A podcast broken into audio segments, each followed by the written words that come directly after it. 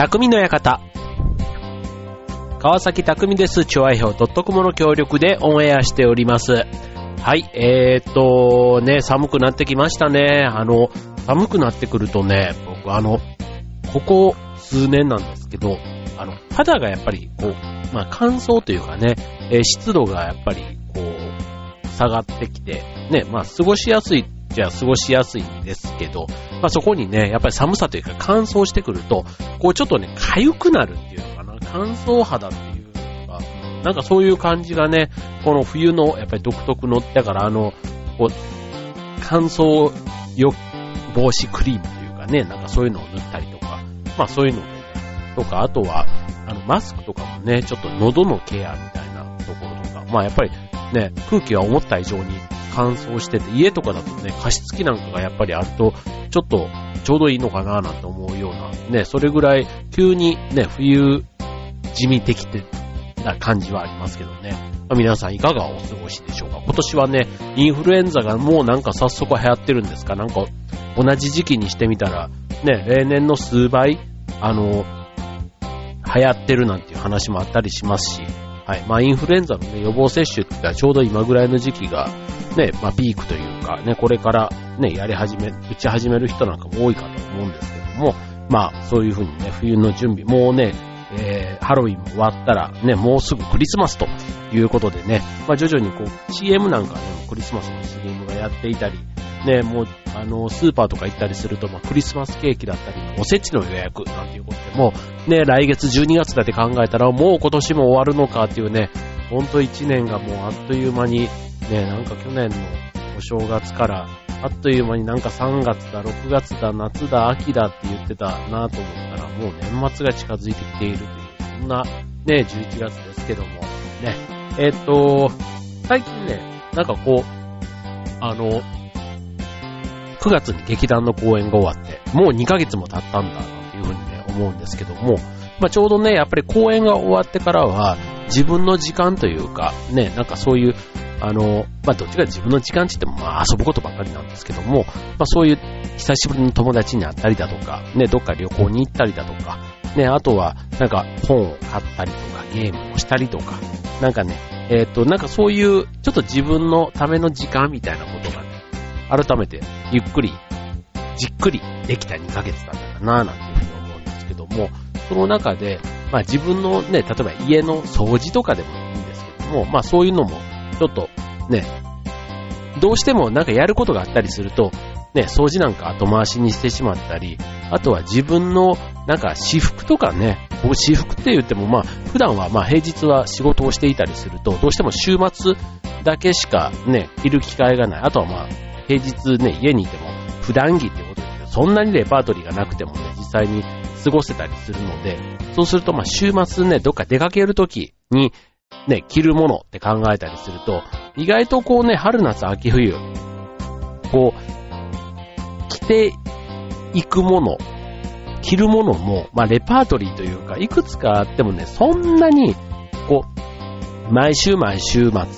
ね、違うものを別に着なくても、まあまあなんとなく、ちょっと気に入ったものを、いくつかこう、ローテーションのパターンが決まると、意外とその上下何種類かで、そのワンシーズンというかね、例えば秋、っていうことだけで言ったら、もう週末はなんか乗り切れちゃうって考えると、あんまり私服をね買い足すことで全然なかったんですけど、この秋にたまたまねフリーマーケットとかなんかああいう系のやつも含めて古着とかね、なんかそういうのを、ね、まとめて買ったら意外とあの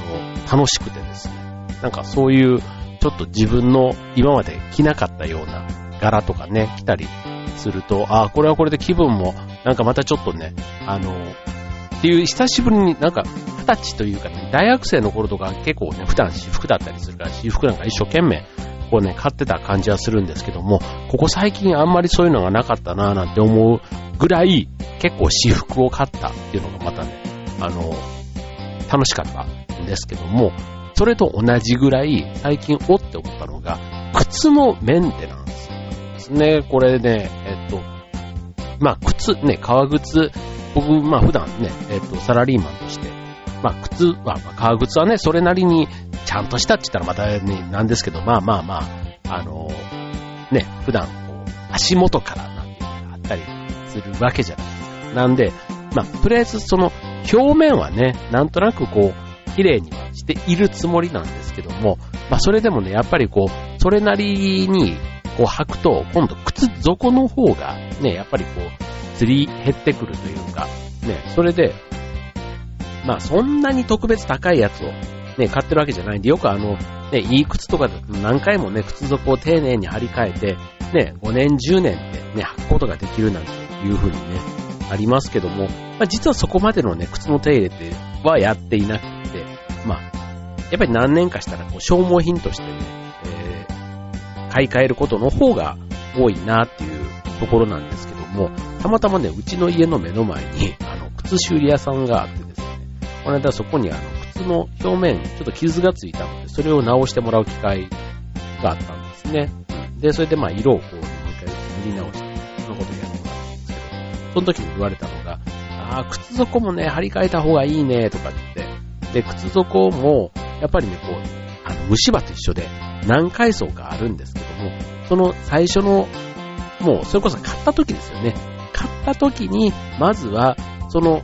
靴底の上に、いちまいこれを貼っとくだけで、だいたいね、片足にせんえんぐらいするやつなんですけども、まあ、それを貼っとくだけで、まあ、寿命が、靴の寿命自体が、まあ、にばいぐらい伸びますよ、みたいな、まあ、そんな話をね、言われたんですね。だからそうすると、まあ、ね、リーガルだとかね、それなりにいい靴をね、買われた方なんだと、やっぱり最初にね、それをいちまい貼っとくだけで、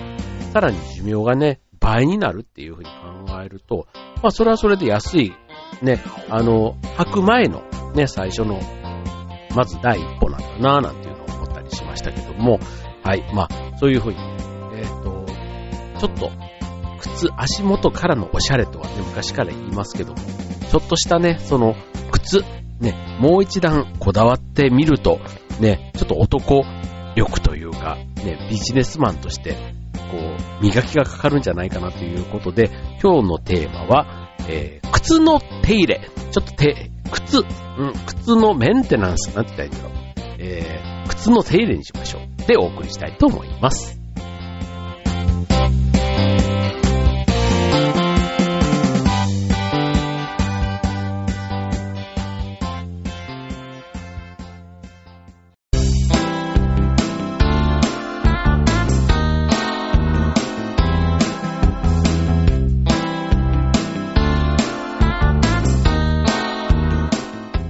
はい、えー、今週のテーマは靴の手入れということでね、靴の手入れ、なんか変なテーマですね。はい、えーと、まあ、特にね、足元のおしゃれということで、まあ、靴磨きなんていうとね、やっぱりあの、駅とかでね、こういくらか払って、こうシュシュシュって磨いてくれたりするのは、まあ、男性のね、ビジネスシューズ、いわゆる革靴でやってるイメージの方が多いなと思います。まあ、女性の場合だとね、まあ、女性のああいうパンプスとか、ハイヒール的なものだとすると、まあそれはあんまりね、なんかその駅で靴磨きというか靴積みとかつけるようなものではなかったりしますし、意外とあんまり女性の靴のメンテナンスってなんかヒールのね、なんとかっていうのは聞いたりしますけども、まあ若干ちょっとね、男性とは違うんでしょうね。だからまあちょっと今日はね、男性の靴の手入れということで、はい、まあ靴はね、本当にね、おしゃれのまあ結構代名詞というかね、代表格のように言われます。やっぱり足元をね、きっちりしてる人、むしろね、えー、靴下とかネクタイとかね、女性はそういうところ、男性のね、そういったところをむしろ見ているなんて、あの、よく神さんなんかにもね、言われたりするので、靴とかちゃんとしなさいよっていうふうに言われたりするんですけども、えー、っと、まあ、それで綺麗な靴をね、履く上でも、まあ、メンテナンスっていうことをもう少しね、知っておくと、ちょっと、あのー、靴にとっても、あとはね、えっと、まあ、靴をね、えー、長く履く、まあ、大事に履く、まあ、えっと、趣味でのお小遣いをね、しっかり大事に使うというか、ね、そういう意味でもやっぱり靴をね、一つのものを大事に使うという意味で、今日の話を聞いていただけるといいのかなというふうに思いますよね。あとは言ってもね、手入れ、ね、なんかめんどくさいイメージがありますよ。ね、だから、あとは何をどう手入れしたらいいのかっていうのがね、やっぱりなんか、しっかり学ばないとわからないというところだと思いますので、えーと、今日はまず靴の寿命を伸ばすということで、えー、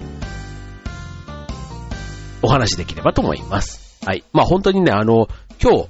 話をするのは、まあこれをするしないだけで、靴の寿命が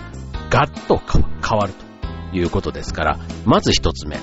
必ず靴べらを使って履く。ね。靴べら、ね、ひゃく均でいったらもらプラスチック製のものも売っていたりしますので、うん。で、あとはまあ、ね、靴べらってあの、大概の、例えば居酒屋とかでも靴を脱ぐところ、まあ玄関には必ずと言っていいほど靴べらはあります。で、その靴べらをね、使う使わないというところなんですけども、なぜ靴べらが存在するのかというところなんですけども、えっと、よくね、靴の中に足を入れやすくするためっていうふうに思っている人、ね、いると思うんですけど、まあ別にそれもね、えっと、正解なんです。うん。あの、確かにね、あれを、こう、靴の端っこの方にね、靴べらを当てて、足をスッとやれば確かにね、指を入れなくても、こう、スッと入るというところはありますけども、もう一つ、大事な使命ということで言うと、履く際に靴を壊さないためなんですね。うん、まあ、壊すってどういうことっていうことなんですけども、あの、例えば靴べらのない場所で、ね、靴を履き直すような場面。うん、例えば、あの、靴を脱いで、そこで再度また靴を履くとか、あとはその靴の中になんか石が入ったとか、なんかちょっと足の裏がって言った時に一回靴を脱いで、靴べらがない時って、まあ、例えば電車の中とかでもいいですよ。そういう時あんまり靴べらを持ち歩いてる人っていないと思うんで、うん。の時に、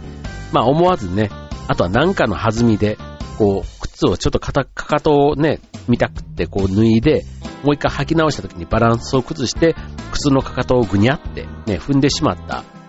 ことある人いると思うんですけども、実はこれが靴にとっては大変なダメージになるということなんですね。はい。で、えっと、靴のかかとの部分っていうのは、アッパーって表の素材と、あと裏、裏地、ライニングって言われるとこの間に、月型と呼ばれる、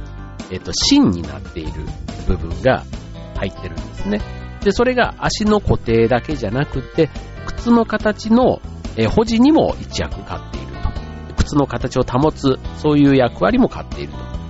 で、ここを踏むことによって潰されてしまうと、えー、足が靴の中でしっかりこう固定、ホールドされなくなるので、履き心地が悪くなったり、結果的に他のパーツの、えー、損傷にもつながって寿命が短くなっていくということなんですね。はい。まああの、かかとがね、靴のかかとが潰れて、単に靴の見びあ、見ばえ、見びあえ、見栄えが悪くなるばかりではなくって、うん。っていうことで、はい。あの、寿命自体を短くしてしまうということなんですね。なんであの、カジュアルシューズなんかだと、あの、ここを踏んでもね、えー、問題ないっていう、構造のものも最近は出てきているそうなんですけども、いわゆる革靴なんてね、やっぱビジネスマンの方、ね、履く機会多いと思いますので、ね、そういう方はきちんと靴べらを履く。もしかしたらね、自分用ちっちゃいタイプもやっぱ、まあないわけじゃないので、まあ、それを持ち歩くなんていうのも考えてもいいかもしれませんね。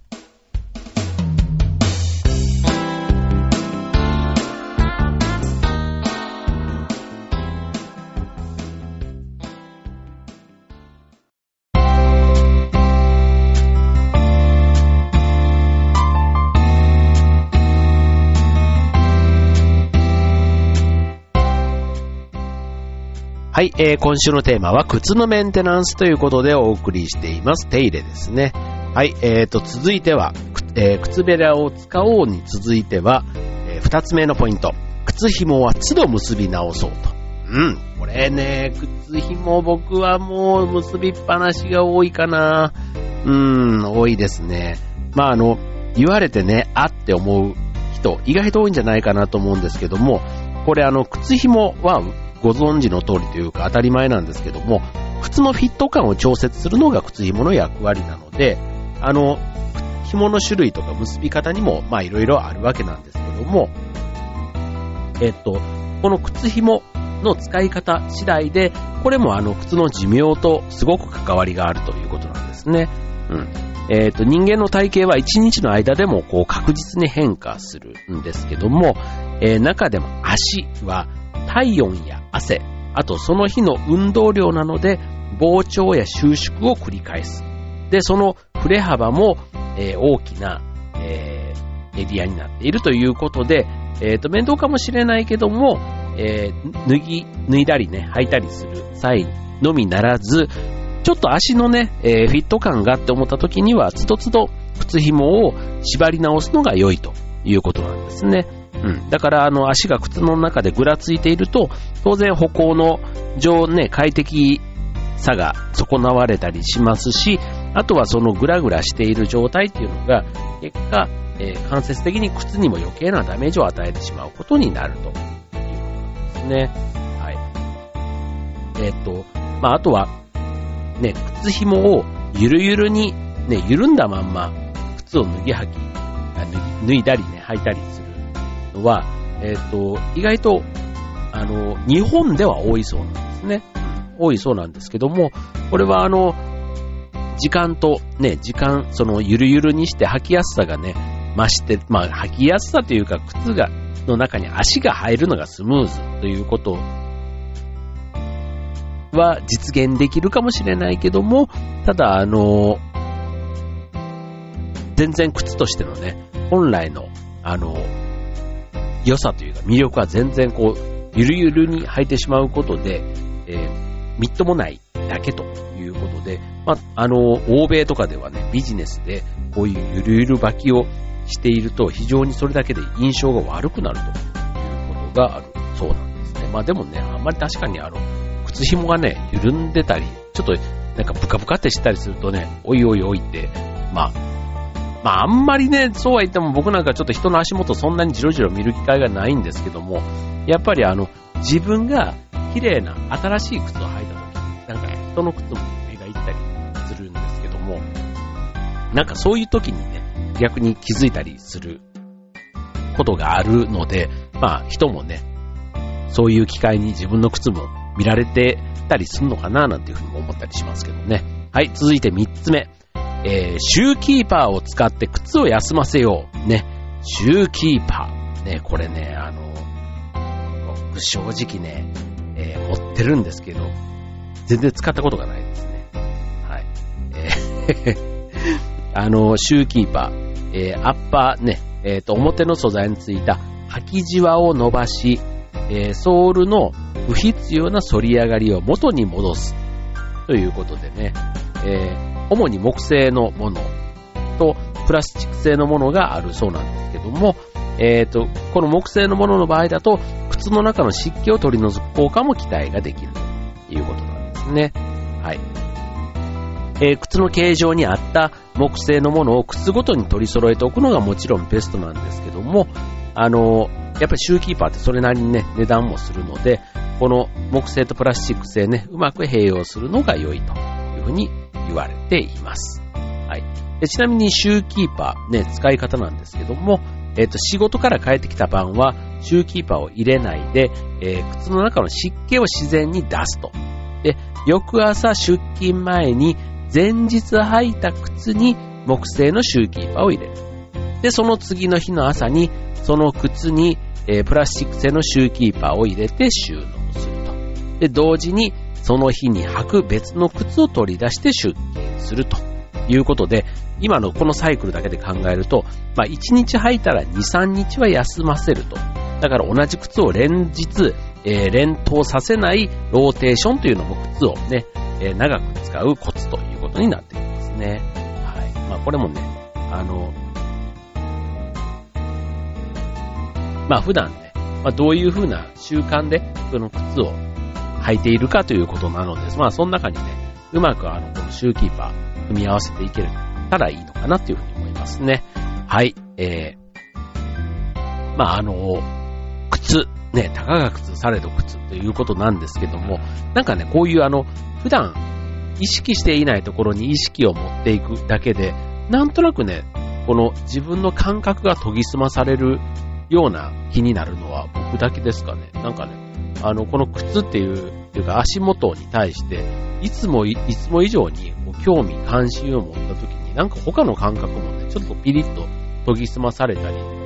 あと、なんかね、こう小さなこう例えば服の糸くずのほつれが気になったりとかね、なんかそういうことをね手入れしたりとかあったりしたんですけども、はい、まあそういう意味ではね、なんかこうあのあとはそのカバンのねちょっとした傷とかなんかね、まあ、やっぱりねこう細部に目が行き届くようになる、もしかしたら靴というか、ね、足元足先のことではあるものの、なんかそういう自分の中でのこう目の付けどころみたいな感覚的なものがなんかこうにすまされたりするのかなっていうのをね、なんかここ最近の靴のメンテナンスをやってる中でちょっと感じたところなんですけどね、はい、いかがでしょうか。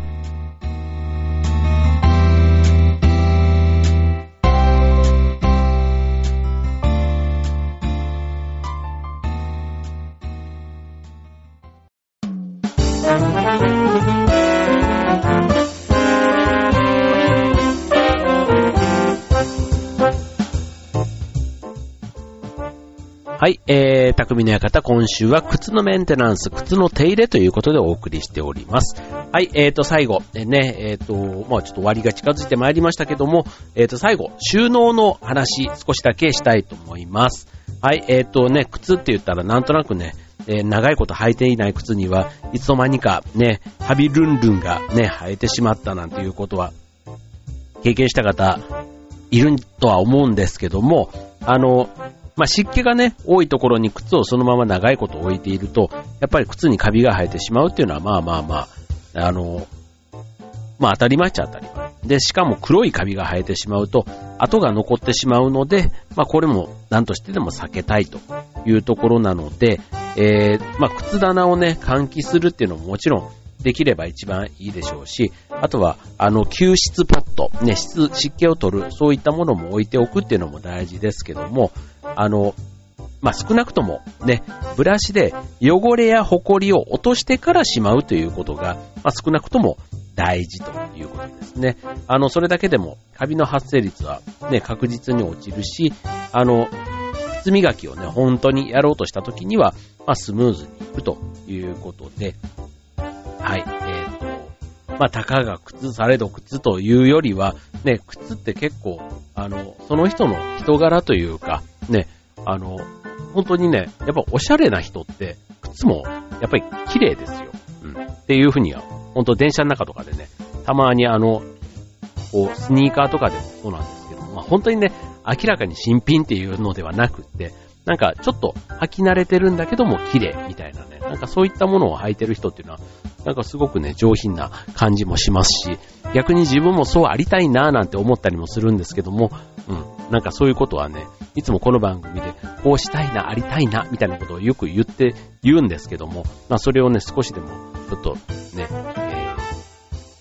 自分で実践できるようになりたいななんていうふうに思ったりするわけですけども、あの、まあ、今日はね、靴のメンテナンス、手入れということなんですが、まあ、あの、歯磨きと一緒でね、一回習慣にしてしまって、あの、面倒じゃないというところまで持っていくというところが、まあ、一つポイントなのかなっていうふうに思いますね。はい。ということで、まあ、あの、何でもね、メンテナンスするときに、形から入るとは言いますけども、やっぱり道具とかね、ああいったものもちょっと揃えてみて、うん。で、や、あとは、いい靴を買うっていうのが一つ。ね、あのモチベーションを上げるポイントのような気がしますよね。あのね革製のちょっとちゃんとあの靴積みとかをつけてやったらやったなりにこう馴染んできた感があるというか、ね、そういったことがこう感覚的にわかるような、なんかそういう靴をね一足まずは試しに、ね、あとは値段もそこそこ高かったりするとね、なんか大事にしなきゃっていう意識が働くじゃないですか、うん、なんかそういったところからまず靴の手入れね始めてみるといいんじゃないかなと思います。はい、ということでね、まあちょっと乾燥する時期だからね、まあこの夏場よりはね靴にとってはその湿気とかそういうことで言うとあのカビ対策とかねそういったこともあんまり悩まなくていい季節のような気はしますけども、だからこそね、まあこの時期だからこそねちょっとそういう習慣をつけて夏はね快適にあの靴のローテーションなんかもうまく意識しながらやっていけるようになると、いや結構ねあの一石二鳥というその一鳥一石みたいな話ではなくて、うん、なんか何ヶ月半年がかりぐらいでやっていく話なのかもしれませんね。はい、ということでまああの靴の手入れとか言いますけども、まあね、本当に昔のね、お父さん世代なんかで言ったらね、結構靴磨き、本当趣味のようにね、黙々とね、やっていたなんていうのが結構漫画とかね、ドラマとかああいう世界とかでもよく取り上げられてましたけども、最近はね、やっぱりなんか靴の品質というかそういう本革みたいなものとかをね、なかなか履く人もいなくな、ね、少なくなってきたからなんですかね。まあなんかこう、ね、靴はなんしばらく履いたら使い捨てみたいな、なんかそういったことにもなってきたから最初のね、手入れだとかメンテナンスみたいなところにあまり意識がいかなくなってきてしまったのかもしれませんけども、はい、まあ本当のね、意味での靴を、ね、大事に履き続ける。なんか今日はそんなところをね、まあ最後の結論としては行き着くのかもしれませんけども、はい、えー、参考になった方、ぜひね、ちょっと自分だけの大事な靴、えー、丁寧にケア、手入れしてみてください。えー、今週の匠の館、ここまで。バイバーイ。